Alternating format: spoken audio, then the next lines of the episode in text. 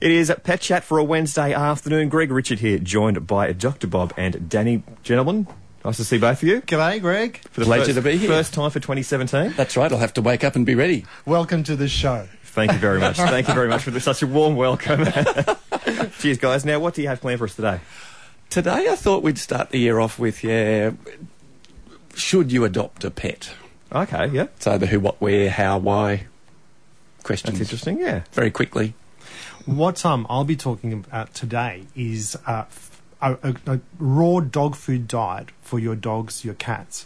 Uh, and the reason behind that is I've personally, with our, with our feeding program, with the Weimaraners that I breed, I've moved to a raw dog food diet and have seen significant benefits. And people come and talk to me who've now got their dogs on a raw dog food diet and the benefits they've seen. But the reason why we're doing this topic is Doctor Ian Billinghurst will be Uh, on the show today, and he'll talk to us of why a raw dog food diet is, is great, and his new book, which is called Pointing the Bone at Cancer, even right. how a raw dog food diet can help with cancer, or possibly not even get cancer, be a preventative. So, yeah, excellent topic to discuss. Oh, very good. Pete Evans, nothing to do with that as well, or? No. But, but I know where you're coming from, a paleo diet, exactly. Well, we've got our first interview for the year as well, Danny. We do. Thank you, and Greg. It's Doctor Ian Billinghurst. That's right. Uh, look, on the show, as as you mentioned, we've got Doctor Ian Billinghurst. Now, he's the author of books such as Give Your Dog a Bone, Grow Your Pups with Bones, The B A R F Diet, and now his latest and new book, Pointing the Bone at Cancer. Uh, he, I believe, is the founding father of what we now call the B A R F diet in our yep. country for our dogs, which is a raw, raw diet. Welcome to the show, Doctor Ian. Uh, thanks, Daniel. Great to be here. Thank you very much for um, giving us your time for this uh, valuable lesson, valuable information we're going to, to talk about. I've got a few questions, so I'll first start off like, for decades now, you've talked about feeding a raw diet to dogs and cats as opposed to the dried kibble diet that we're used to feeding our dogs that comes in an easy, convenient pack. Um, and uh, why feed raw instead of dry over your years of experience? Yeah, great question. The thing is, our pets are designed by evolution to eat a raw, whole food diet. And it's the only diet that has the power to produce genuine health. Look, if we feed our pets dry kibble, for example, it's just like putting the incorrect fuel, the wrong spare parts and the wrong lubricants in our car. We know that our car will break down when we do this. Same in the same way, a properly formulated raw whole food diet is looking good. It's like putting the right parts, the right fuel and oil in your car. It runs properly.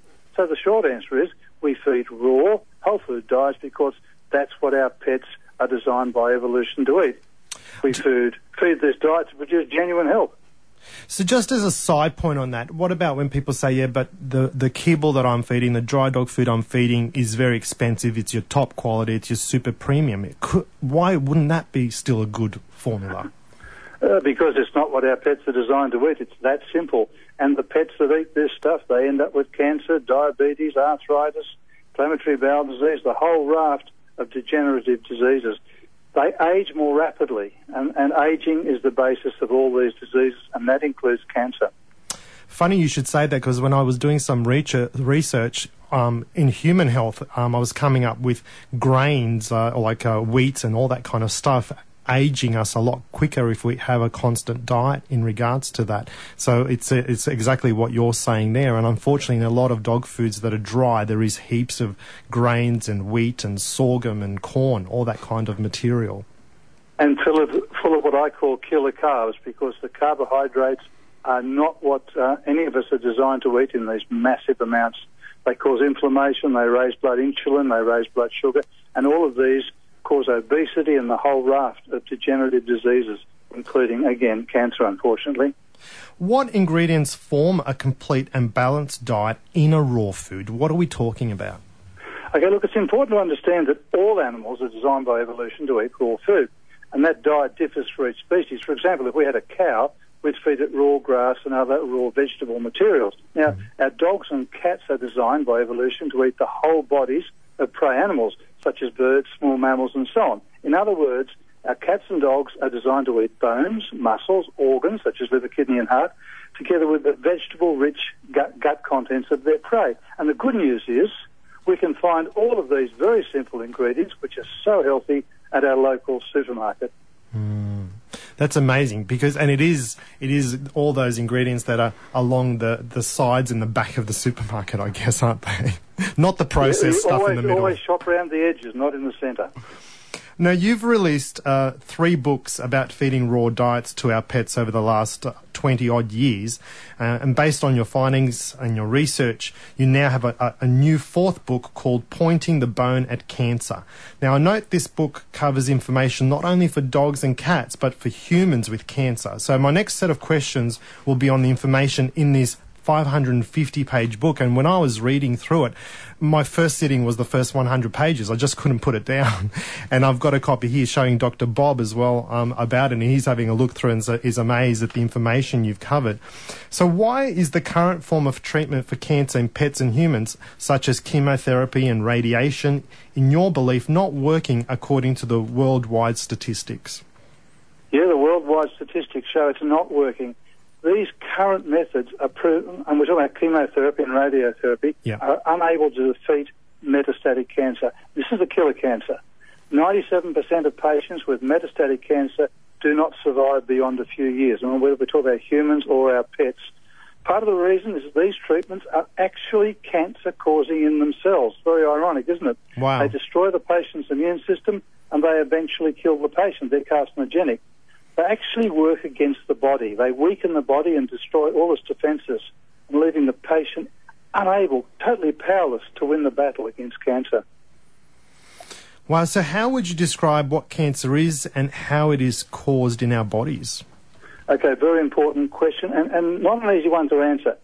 Now, cancer is actually, we know it now, and cutting-edge science shows this, is the reversion by tissue stem cells only in our bodies to a state of constant and uncontrolled reproduction. Now, this results in these growths we call cancer, and also the blood cell cancers, the leukemias. The transformation of stem cells into cancer cells is caused by all the factors we know about, such as chemicals, radiation, viruses, and lifestyle, and that's, that's that high carbohydrate diet. However, we now know that these factors do not directly attack our genes, as is currently thought. Mm. These factors attack energy-producing organelles in our cells called mitochondria. Mm. Now, when these mitochondria fail, the cell turns on a survival tactics, which is a return to a primitive mode of behaviour. This is what stem cells do. It involves constant growth and reproduction. Now, this, uh, this understanding of cancer explains why certain nutritional therapies have the power to actually defeat cancer, uh, as opposed to the current standard of, fair, of care, which is actually failing our patients abysmally. It's it's a it's a, a lot of information. I have to say, the way you've described it in the book and how you've set it out makes it um, easy and fairly simple to understand. And I was quite impressed with that, because it's a hard topic, but you've made it simple. Um, so to keep the momentum going, as we only have so many minutes in the program to do the interview, basically, how can eating a raw evolutionary diet for humans and for pets help prevent or even cure cancer, and why don't oncologists or vets recommend diet changes? Uh, and you call this pointing the T N T bone at cancer. Okay. Well, now, cancer is the most feared disease of our time, but it doesn't have to be. We now know that cancer is extremely vulnerable to very simple, powerful, targeted nutritional therapies, or T N T. These therapies actually strengthen the body. Now, what they include, one is calorie restriction. Mm. Two, the use of very low carbohydrate diets that are high in fat. These are called ketogenic diets. The use of very specific plant-based molecules called phytonutrients, so eat lots of plants, but, but very specific ones, and very specific supplements to support the health of our mitochondria. We now have loads of evidence why these strategies, when they're properly employed, actually defeat cancer. Now, why don't oncologists use these methods? Firstly, because they are only allowed by law to prescribe drugs and radiation. A further problem is they have no training in these diets. In mm. fact, they are trained by the drug companies to tell their patients that diet has no role in treating cancer. The drug companies tell them this because they can't make money from diets. Diets cannot be patented. Point is, cancer can be defeated, Daniel, but people need to know how and why, which is why I've written the book. It details the science behind these powerful therapies, as you've been saying, how we can use them to defeat cancer right now. This is important information everybody needs to know about. So just um, just in half a minute, what, if I can ask you just, if you've got a dog that's been fed a raw diet or um, for its whole life, is there a chance it might get cancer or, or not? Okay, let me explain. Over the years, what I've noticed is that the ones that get cancer early on in life and have the very aggressive cancers are the ones eating the kibble and the canned food, but most especially the kibble. Uh, the animals that eat a raw whole food diet for their whole lives, they rarely develop cancer. If they do, it's very late in life, and the cancer they develop is far less aggressive, and they usually die with their cancer, not because of it. And can we just clarify here, with a raw fight, it's not just about feeding just one hundred percent mince. It, it, it's, no, no, no, as yes. I explained earlier, it's like feeding a whole animal. So you're going to That's feed right. bones and muscles and organ meat and even even stuff to um, yeah.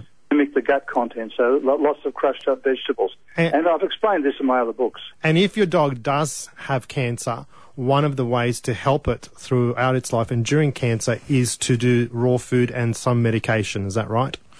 Well, the way to defeat it, yes. Um, speak speak to your vet about this, but have a look at the book. Um, the ketogenic diet is key. Calorie restriction is key. Get those carbohydrates out of its diet, which is what is the basis of all modern pet foods. And it, when you start to feed a ketogenic diet, the body itself can live on ketones, which is what a ketogenic diet produces, but the cancers cannot. So between that and calorie, calorie restriction, you actually starve the cancer. There are a few other tricks, nutritional tricks, that, that help to defeat cancer, but we probably don't have time to talk about those now. But yep. they're all very powerful, Daniel. Yeah, it all makes sense. Thank you very much for that. One last thing, what's the website that people can have a look at if they want to order the book and have and find yeah, this free information? Um, www dot Then it's dr ian billinghurst dot com, and the doctor is just D R, so it's www dot dr ian billinghurst dot com, and they can order the book from there if they wish to.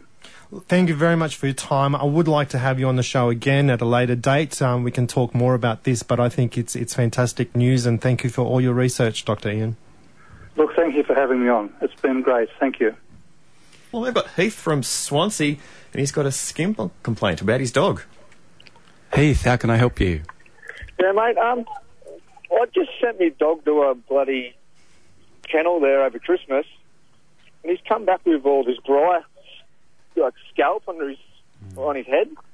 All the scurf and stuff. It can be sometimes um, stress of being with lots of other animals, and um, at the moment, yeah, when I'm at the R S P C A doing consults on Monday and Tuesday, it's uh, yeah, I get covered in hair because all the animals are losing all their fur because it's so hot. It's a stress sort of thing. If it's in the kennel over Christmas, you've got all those other animals, strange place. It affects the skin, so a bit of fish oil in the food, one thousand milligram per ten kilo often helps. Um, if there's no crusts there and scabs, then that's good. If it is something like that, best to go down to your vet and get it checked out and scraped to see that there's no bacteria or uh, fungus or mycobacteria there that might be causing problems. Make sure you keep up the flea uh, prevention, especially after yeah. being in the kennel. They, they can pick up some stuff there. So we, yeah, yeah, it's all scabby and that, like it's, yeah.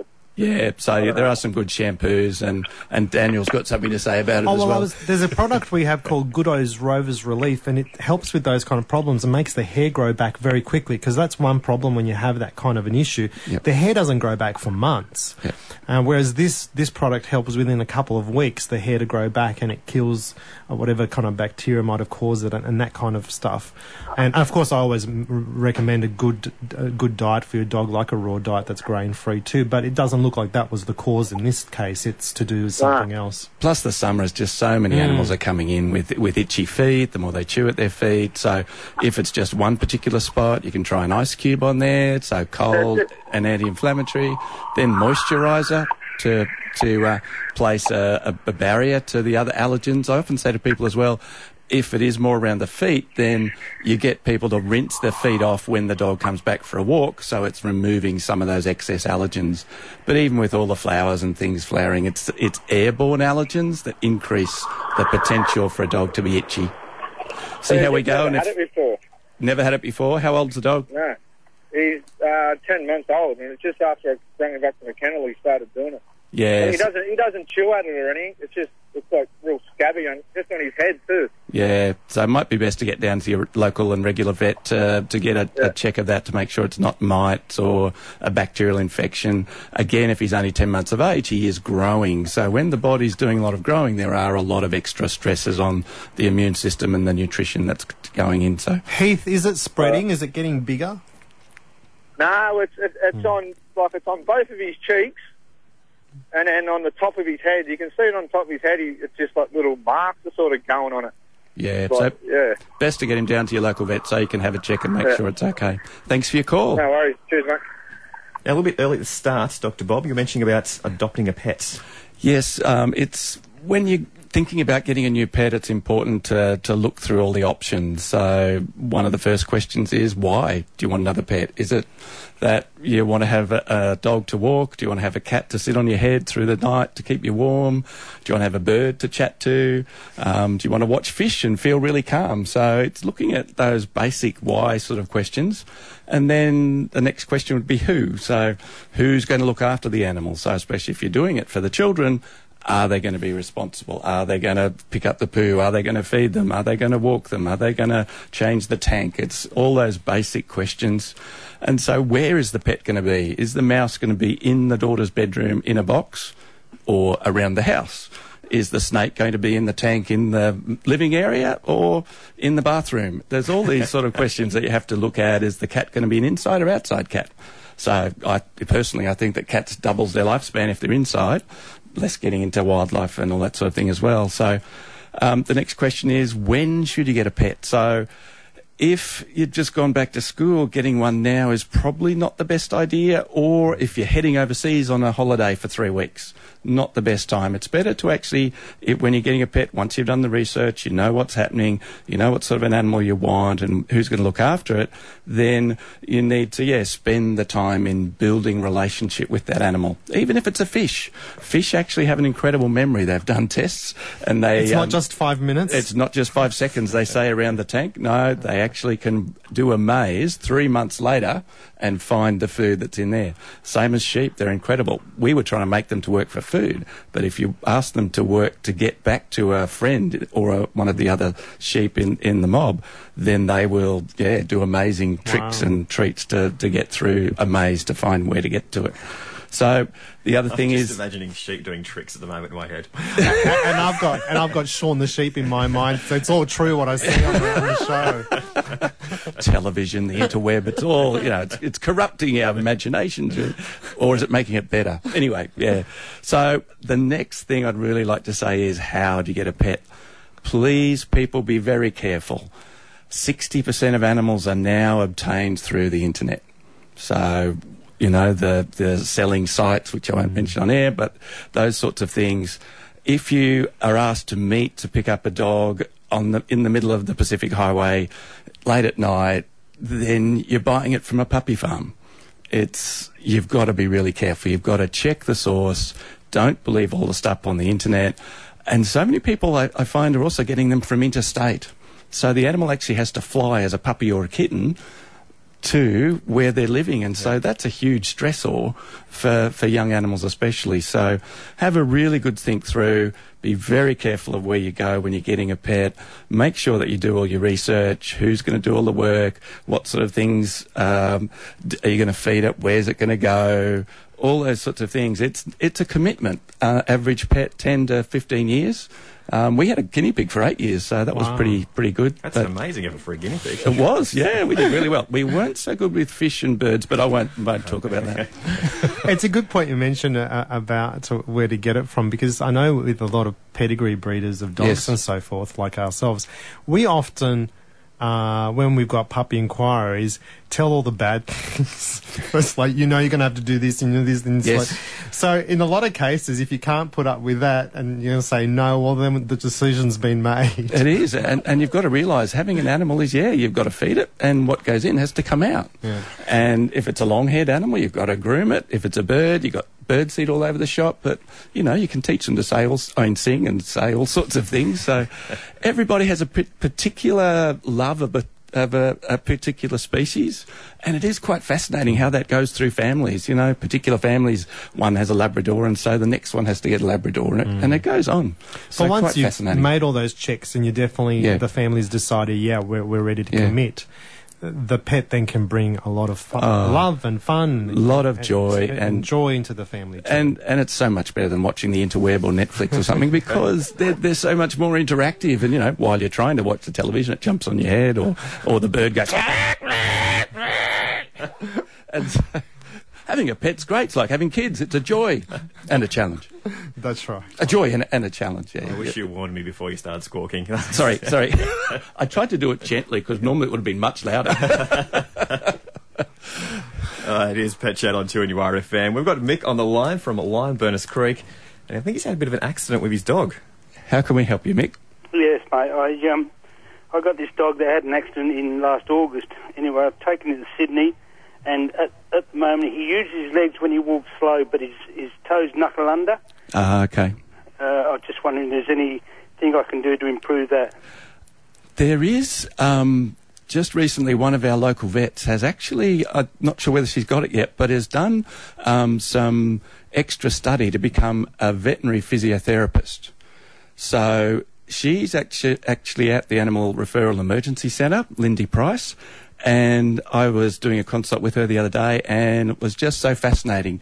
And that's the sort of therapy work she does. So um, it would be good to contact her. So you've probably had surgery at the specialist centre in Sydney. The problem with the knuckling is it's not feeling where its feet are. And so when it's walking, it can pick up and place its feet in the right place.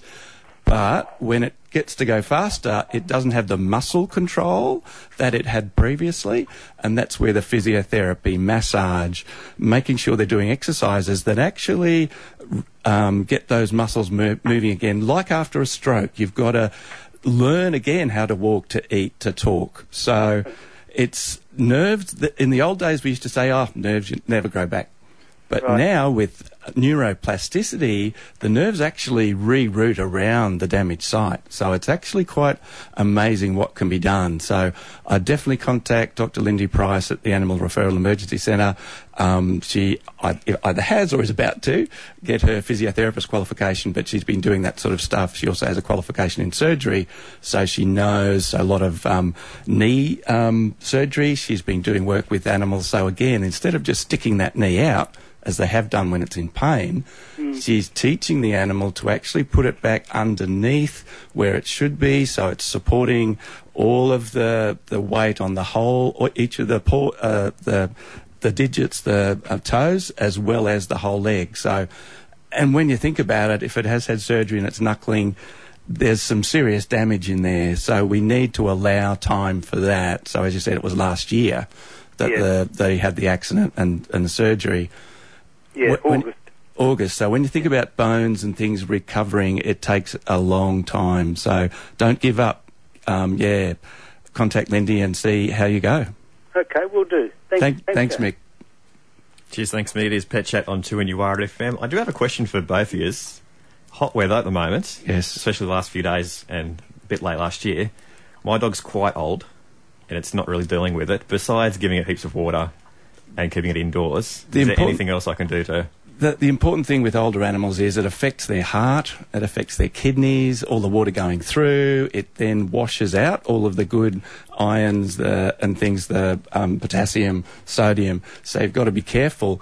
But it's not only the water that's coming in and going out, it's having um, ice mats, um, sure, Daniel, cool mats. cool mats. You've actually got things you can put in the freezer. You put those out, they can lie in it. Um, well, these days, actually, there's cool mats which that, are, that are not even wet. Yeah. When the body makes contact with the uh, mat, after about ten minutes, the mat actually has a cooling effect on the dog. It's amazing. Wow. Yeah, we sell heaps of them during the summer, so it's it's a great product in that regard. Um, electrolytes in the, in the water, too. Yes. Oh, okay. That can, that can help, just like a Gatorade for us. It's yep. yeah. There's the same thing for, for, for doggies. And multiple shade areas. So you'll often find that animals... Yeah, you might like them to come and sit next to you, but no, they want to get that that bit of a, a just a breath of a breeze that comes through yep. through that doorway, past that window at that particular time of day. And I find my dogs too, they just love if you've got uh, just ice water, ice yes. cubes. Yep. And especially if you've got a, like a four litre ice cream container that's done into an ice block, they, they can play for ages with it. Keep you can put it in a little clamshell wading pool and they push it around. They might be, get a bit obsessive, but hey, it's keeping them busy, keeping them cool. Yeah. And and you don't have to fill up that clamshell pool, only just thirty millimetres of water in there. Mm, yep. And then you can actually tip it out each night to stop the mozzies um, growing and uh, just put a little bit more in the next day. They can paddle in it. You'll find some dogs don't like getting their whole body wet, but they will go and stand mm. in a tray of water or in a pool and just wetting the paws.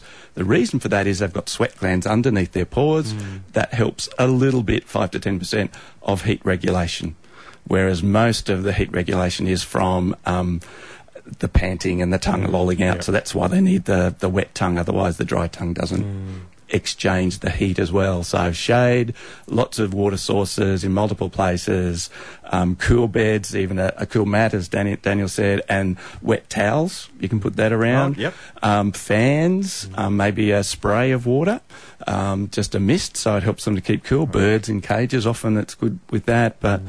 yeah, follow the animal because they'll actually be sitting in the coolest spot in the house. All right. Well, there's one problem with that. My youngest dog, I was talking about my youngest, although they're kids, um, hates water.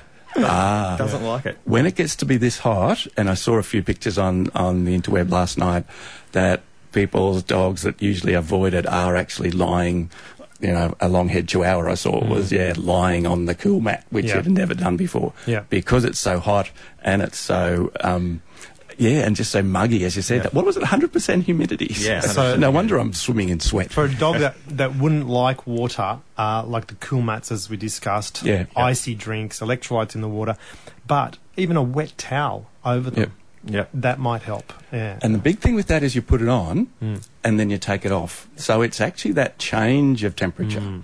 that is the important bit, and it's... Yeah, it's I think it was something I learned in science in year nine. It was really good. Good old Bing Hansen. He was a great teacher.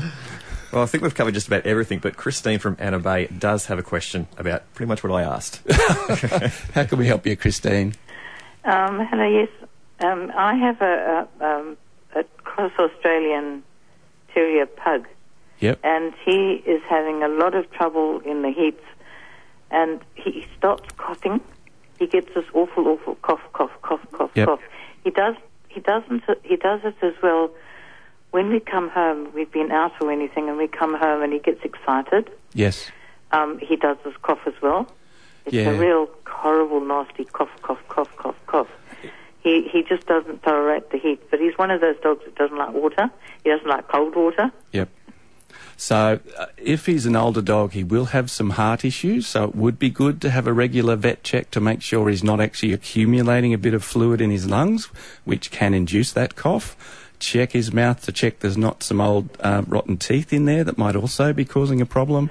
And you can just um, dribble some water around his mouth so that he's actually reducing that, that potential for cough. But if it's a heart-type cough, it will happen more at night, and as you said... Um, be induced by the exercise. He'll sort of want to be, um, yeah, trying to cough, but it's actually like trying to get water out of a sponge. It's actually the fluid's really in there, and it's related to the heart not pumping the blood around the, pro the body properly. But check the teeth. Uh, uh, a vet and we did take him to the vet, and he did check him completely and said he's a very healthy dog. Ah, good. Um, but it's just recently he started to actually, um, yes, a couple of days he's been... bringing up food. Oh, okay, no, you've got something happening there, and it may be just yeah. the heat, but I would take him back down to the vet for another check. He might need blood sample or x-ray, um, and, yeah, because things can change. The, the big thing about the heat or really, really sudden cold is the same. It puts the body in a real stress overload, and yeah. the immune system can't cope with what's happening. And so the weakest spot, so my wife gets asthma, so usually a cold can turn into a bit of wheeze. And so it sounds like the cough is made a bit worse. So the heat just, yeah, knocks older animals and, and people around yeah. as well. So, yeah, as we said before, try the various ways of the of, of cooling down with the, the wet towel, plenty of ice uh, ice blocks or ice water around, a mist, a fan, and they'll choose the best spot. And the, the uh, best option is having multiple places for them to go to, to go. And, and, and it's like the... Yeah, pol- he's very much an indoor because we live in the village. Yes, he's so air conditioning. Out, so he only gets out to go yeah. to the toilet. Yeah, the problem with air conditioning too is it dries the mouth out, so yeah. make sure there's multiple water bowls in multiple locations. Yeah. Thanks for the call, Christine. Thank you very much indeed. We've got Elizabeth from West Wallsend, and she's got actually a couple of comments about dog food. How can we help, Elizabeth? Hi, um, I just um, talking, uh, heard you talking to the uh, gentleman regarding raw vegetables for dogs. Yes, to Doctor Ian Billinghurst, that's right. Yeah, yeah, well, all my dogs all over the years have all um, lived to the age of fifteen to eighteen, all because of raw foods. Yeah, it's amazing, and the, the overall feedback over decades of his research is, is exactly that. They're living a good, long, healthy lifestyle because of yeah. feeding a diet that uh, dogs evolutionally over thousands of years have been fed. So that's really great feedback. And did you make make it yourself, or you actually buy it pre-made? Oh, no, no, no. Um, I just cook um, everything for myself, yeah. and whatever I eat, the dogs eat. Yeah. Um, peas, beans, corn, carrot, broccoli, yeah. cauliflower, yeah. mix it in with even cooked mince, steamed mince. Mm. Um, they just eat it all. The good thing I've about... Tried, sorry, I've tried um, tin food, but diarrhea. Yeah. Mm. It's often got too much water content, but yeah, Elizabeth, it's the vegetables, and really dogs are omnivores. They can survive on a near-vegetarian diet, whereas cats are obligate carnivores. Mm. They need meat to survive because they yeah. need the taurine, amino acid. But yeah, the the healthier the food, it's the same as our own diet, as you said. You're, you're feeding something that, you know, seems healthy. You don't want to eat sludge, so...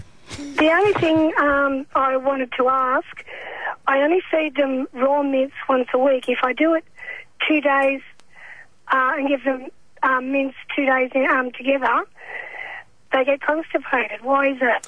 Okay, well, the, the, the raw diet is is not quite as simple as, yeah, some mince and some veggies. It has to be sort of in proportion. Now, uh, we talked about in the interview when a dog uh, catches its prey in the wild, whether it's a rabbit or a bird or a wild turkey, there's yeah. percentages. There's a percentage of vegetable matter or plant matter and herbs in the gut that the dog would have eaten. There's a percentage of offal Uh, that the dog would have eaten, and in the livers, hearts and kidneys, and then there's the percentage of, of meat, uh, your protein content, and then there's the bones, the calcium and cartilage and marrow from the bones.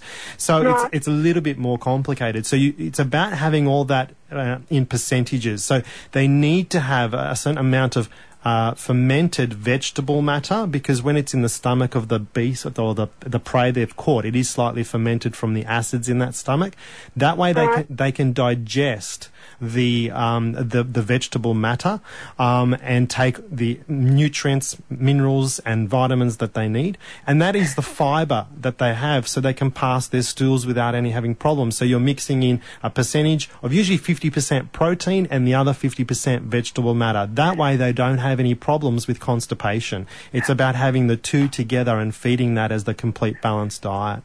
What about once a week um, I give them a raw bone? Is that um, too much or not enough or what? We all have we all have um, opinions about raw raw bones, which we've discussed here. But um, as long as it's not support bones, so bones like your chicken chicken wings and drumsticks and necks, I believe, are fine. They're they're fairly flexible and certainly not cooked. Um, and most dogs would be oh, fine yeah, with that. that. Yeah. But when you go to really hard support bones, especially from cows and so forth, oh, no. that can yeah. be yeah. Can Can, can and be certainly a bit of a with older dogs, Elizabeth, the, the, the more bones, the more likely to get constipated. So it might yeah, be good for are. their teeth, but there's this, you've got to weigh up the balance. Plus, I find that people have had a bone that have got stuck in a dog previously. Mm. They they really are a bit wary. Um, like with my dogs, I've got seven Weimaraners, and I do give them a selection of bones. I am careful with what I do give them, and, and, and they love them. Um, but again, it's all to do with percentages, and what we're trying to do is imitate what is out there that the dog has evolved over thousands of years and how it's eaten, and it's that that process. Yeah.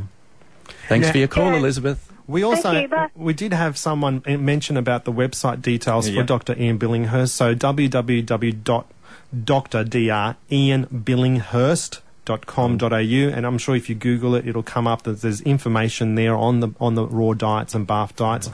I know also on the Pet Shop Boys Facebook site, we've got a link um, to the Doctor Ian Billinghurst site, so you can have a look at the Pet Shop Boys Facebook site, and also the Somerford Raw and Natural Facebook site's got information on it. All right, so plenty of places where you yeah. can pick up that website. Yeah. yeah.